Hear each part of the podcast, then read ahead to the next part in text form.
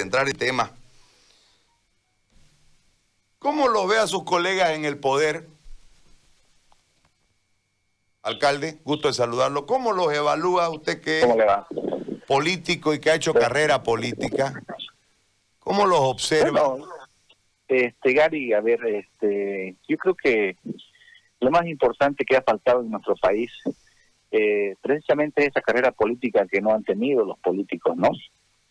Y mire, yo he sido diputado y hoy que soy alcalde entiendo que realmente necesitamos experiencia. ¿no? Pero algunos hacen experiencia para aprovecharse el poder. Cuando uno tiene la voluntad de servicio, mira otros países. Otros países pasan por ser no alcaldes de ciudades grandes o pequeñas, mire el de, el de por ejemplo, Bukele, ¿no? A ser gobernadores y luego a manejar la cosa grande, el Estado. Eso hace mucho, Gary. Y de repente lo que estamos tropezando en estos momentos es la inexperiencia de manejar la cosa estatal, pero desde la administración pública, no desde una oposición, no simplemente este, o desde un parlamento. Es totalmente diferente, pues, ¿no? Y de repente esa es la inexperiencia que hoy tenemos, pues, nuestros colegas, ¿no? De, de, de ser senadores a manejar lo público sin tener la experiencia hay el único, el único que de repente tiene que, que, conoce es Yerko Núñez, que ha sido alcalde, ¿no? Pero eso es lo que hace falta en nuestro país, este, que haya, haya esa carrera política, ¿no? Desde abajo hacia arriba para manejar lo público. Y no solamente hoy, y esos 14 años, ni qué decir, pues, ¿no? Y más atrás también, pero de todas maneras creo que ojalá podamos nosotros madurar políticamente, y no solamente para los demócratas, sino para todos, ¿no? Que la gente, este, eh, que los políticos hagan carrera política, porque de ahí se los va conociendo. Si es un mal alcalde, nunca más se va a hacer, lo van a elegir. Si es un buen alcalde, lo van a reelegir. Y si es un excelente alcalde, puede ser un excelente gobernador. Y si ha sido un excelente gobernador, pues podrá ser un buen presidente. Entonces creo de que eso es lo que nos hace falta a todos, Gary. Le hago la última consulta referido al tema porque creo que tienen reunión esta semana, ¿no? Hoy es la reunión con la reunión de demócrata. Supuestamente es hoy, viernes. Supuestamente es hoy. A las de la tarde. Y entiendo, eh, usted va a le pregunto primero si va a participar y en segundo lugar, este, los planteos de las tendencias con miras a las subnacionales, ¿no? Lo que se puede observar, sin estar dentro, es que hay una división muy notoria, ¿no? Como signo de esa división, a mí me parece que la inclusión en el gabinete de Branco eh, genera esa distancia marcada en el interior del partido en relación al, líder histórico del partido y las tendencias internas lideradas por Óscar Ortiz, ahora por Yanine Áñez y demás. Es como que se le ha escapado, hartas cosas se le han escapado a Rubén Costas, ¿no? pero también se le ha escapado el partido. En, ese, en ese contexto, ¿cuál es la posición suya dentro del partido. Y si usted este, va a intentar generarse una candidatura, no tengo el dato, por eso le pido disculpas por la imprecisión, si usted estaría habilitado para volverse a, elegir en su municipio, o si aspira a otra, a otra, a otra cartera dentro de las candidaturas en las eh, próximas elecciones territoriales. Eh, ¿Dónde está usted ubicado en todo este escenario que, insisto, por los signos, uno observa que marca una división profunda y que el dueño del partido ya no es más el dueño del partido.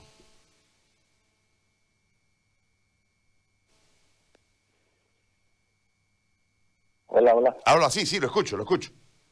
Hola, Gary. No te escuché nada, Gary, se cortó la llamada. Ay, perdón, perdón.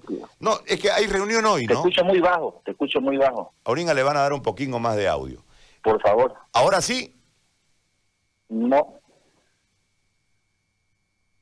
Hola, hola, hola, hola. Uno, dos, tres. Ah, alcalde, que eh, yo observaba en Demócratas, porque hoy hay, reunión, yo observaba en Demócratas que después de la toma del poder, después de los 21 días, eh, ha habido una división muy fuerte y algunos que estaban fuera de las listas han tomado y han retomado un protagonismo interno dentro del partido y prácticamente han terminado desplazando de las decisiones al, eh, dueño del partido, que era o es este, Rubén, Rubén Costas. En ese marco, eh, la presidente, por ejemplo, que ya estaba fuera de las listas, eso significa que estaba fuera de la acción política, ha retomado Óscar Ortiz, que fue candidato con un 4%, que era parte del fracaso eleccionario o electoral de demócratas, eh, la cabeza visible, por, e, y en política que, como muchos dicen, la política es una moledora de carne,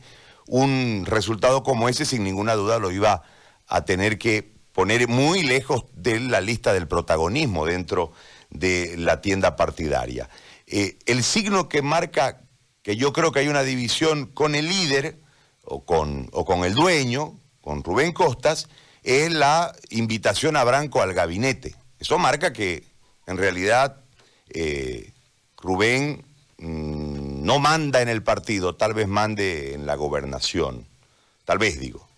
Pero en ese escenario, ¿dónde juega usted?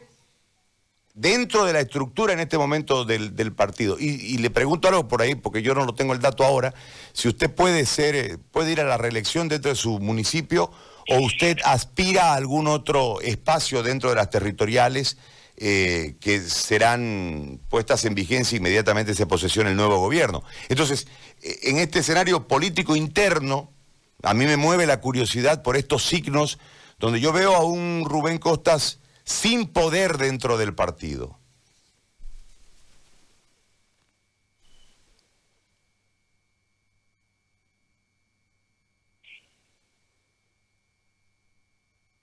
Me parece en la, en la consola, así que lo estoy llamando de mi teléfono este, personal. Eh, yo le preguntaba, porque como hay reunión de demócratas, este, hay ciertos signos que marcan una división interna en demócratas. Hay algunos que estaban de ida, entre ellos Oscar Ortiz, entiendo, porque después del 4% de la anterior elección, sin ninguna duda, eh, la cabeza visible de ese fracaso electoral podía generar que eh, vaya a la cola, digamos, ¿no? Como es en política, dicen que es una moledora de carne la política.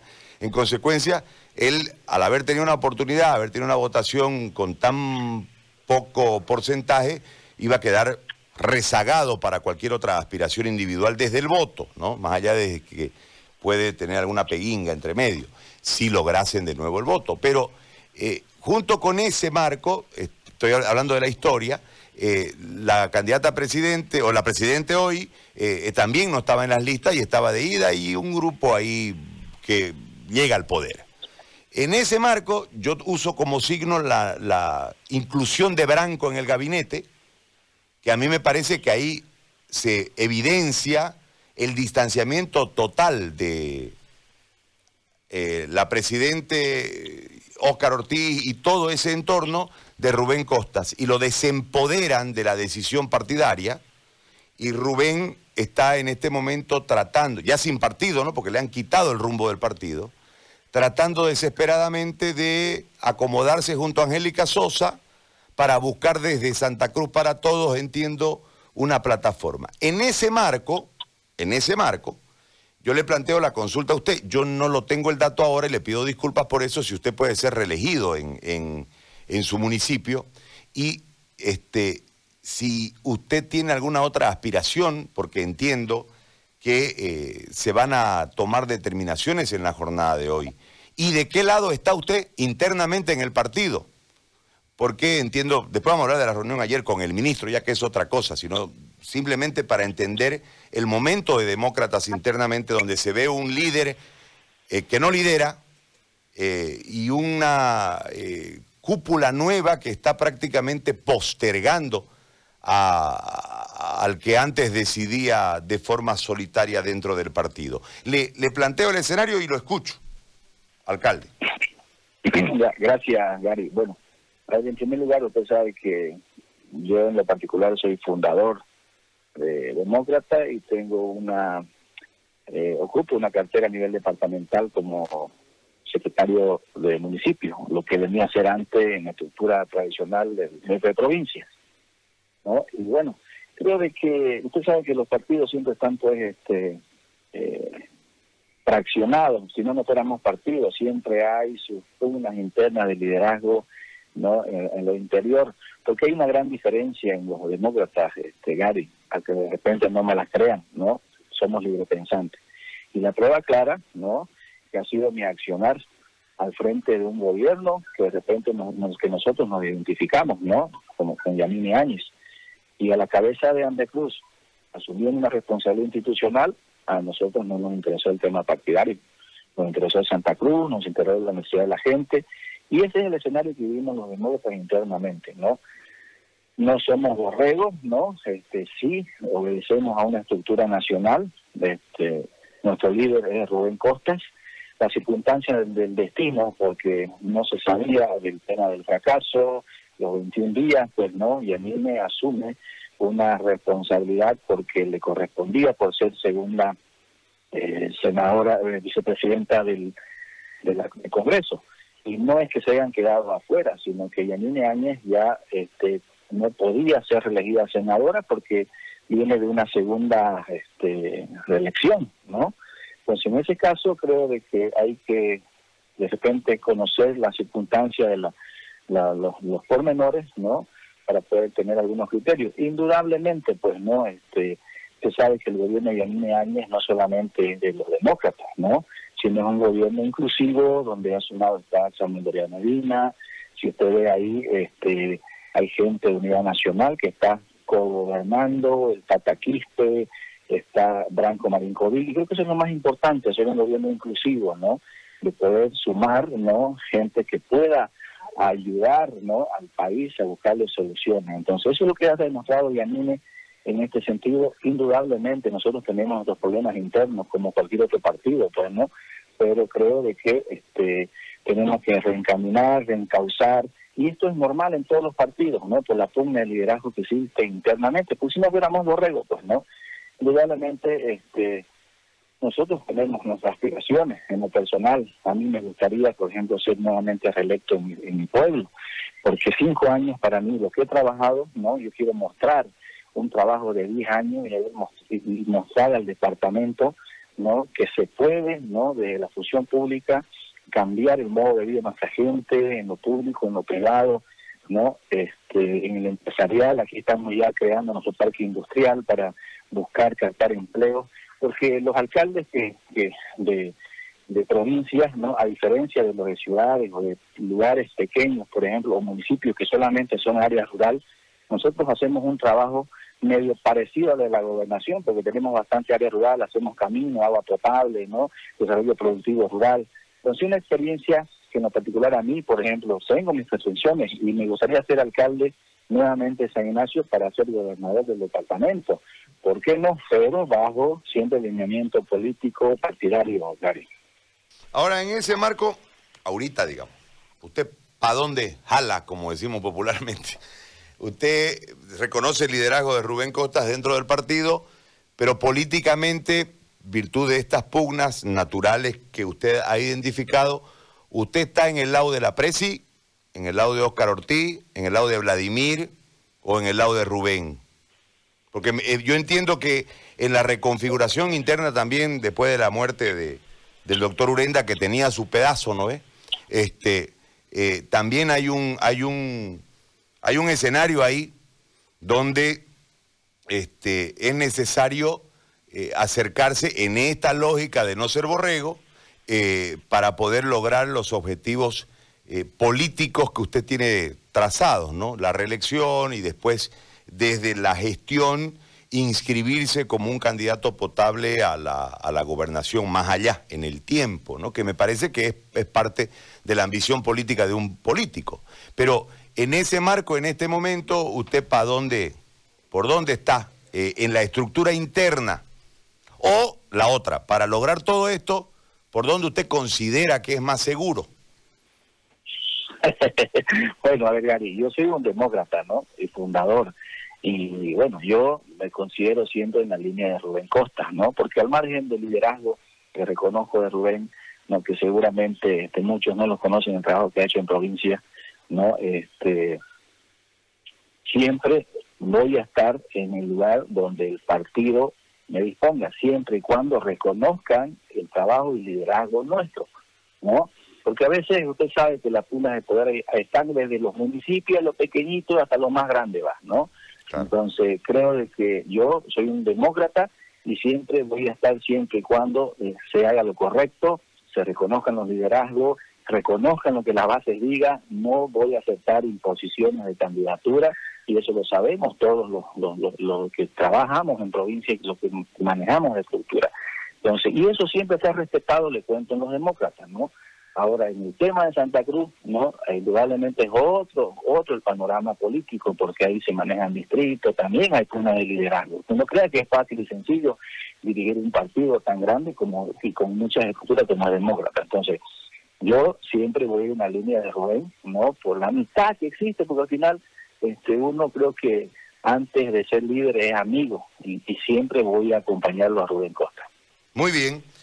Aclarado esto, y le pido disculpas por el paréntesis antes de hablar del tema. no, no, no, tranquilo. Pero a mí me llamaba la atención aquello. Y como no hablan mucho con nosotros los demócratas, más allá de usted, y le agradezco mucho, lo aproveché, como cuando uno se pilla un médico en la calle, ¿no? Te aprovecharé y le hace consulta gratis. Este... No, yo te agradezco, te agradezco. Le hago la, consulta desde la reunión. Entiendo que han programado una nueva reunión con el ministro Ortiz.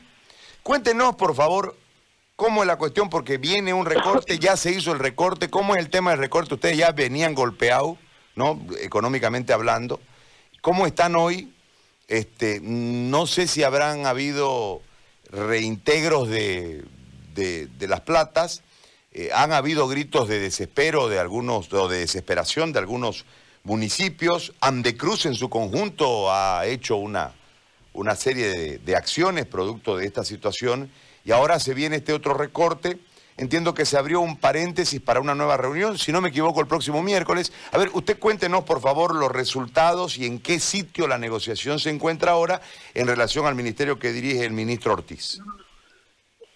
Bueno, este, a ver, Gary, eh, antes, igual un paréntesis en este tema, y es bueno reconocer el trabajo que hoy está haciendo esta institución, que no está ligada a lo partidario, sino a lo institucional. Y cuando hoy yo me llevo la sorpresa, cuando llego a La Paz, por ejemplo, más hablan los, medios de comunicación de Andescruz que la FAN. Y desde la anterior eh, lucha que hemos tenido para conseguir lo que se ha conseguido, no ya el sistema asociativo se sumó al pedido de Andecruz y luchamos juntos, ¿no? Como la FAN Bolivia, ¿no? Entonces, en este sentido, hoy, nuevamente nosotros, los cruceños, iniciamos, ¿no? Este, este, eh, eh, este recorte que hemos... Son dos cosas diferentes. Ahorita estamos consiguiendo recursos para terminar el año arañando, porque no no crean de que lo poco que hemos conseguido nos ha ayudado, pero no no no no no nos ha solucionado el problema, tanto los 12% de IDH, ¿no? como el fondo COVID, ¿no?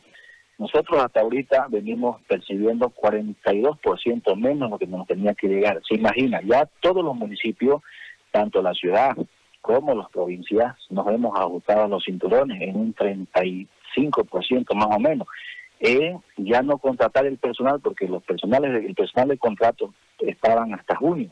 Entonces hemos hecho una, en algunos casos unos municipios han hecho una pausa de un mes y han recontratado desde agosto hasta noviembre. Esos son dos meses menos que nos hemos ahorrado. Y como en muchos municipios no se está sintiendo porque estamos con retraso de tres meses, dos meses de sueldo, la gente ha aceptado. Otros alcaldes han recontratado solamente ya con un recorte del 40-30% de su personal.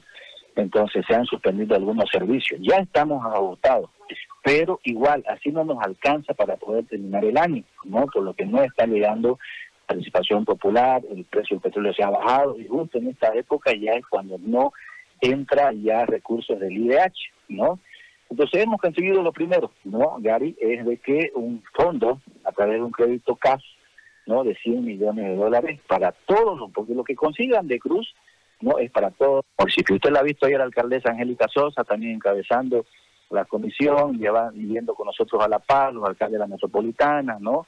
100 millones de dólares a través de un crédito CAF que lo vamos a, consolidar y ver la forma de distribución este día miércoles en el Ortiz, donde también ya se participó, ¿no? El sistema asociativo, la FAN, eh, Álvaro Ruiz, que es el presidente, que en la reunión estuvo Álvaro, estuvo mi persona, mi directorio, nuestro directorio de Ande Cruz, ¿no? y el ministro Carlos que por el tema del tiempo en nuestros vuelos nos reunimos 40 minutos en el aeropuerto. Entonces, creo que ya hay una luz para mis colegas alcaldes, por lo menos para poder tener algo más de recursos este año.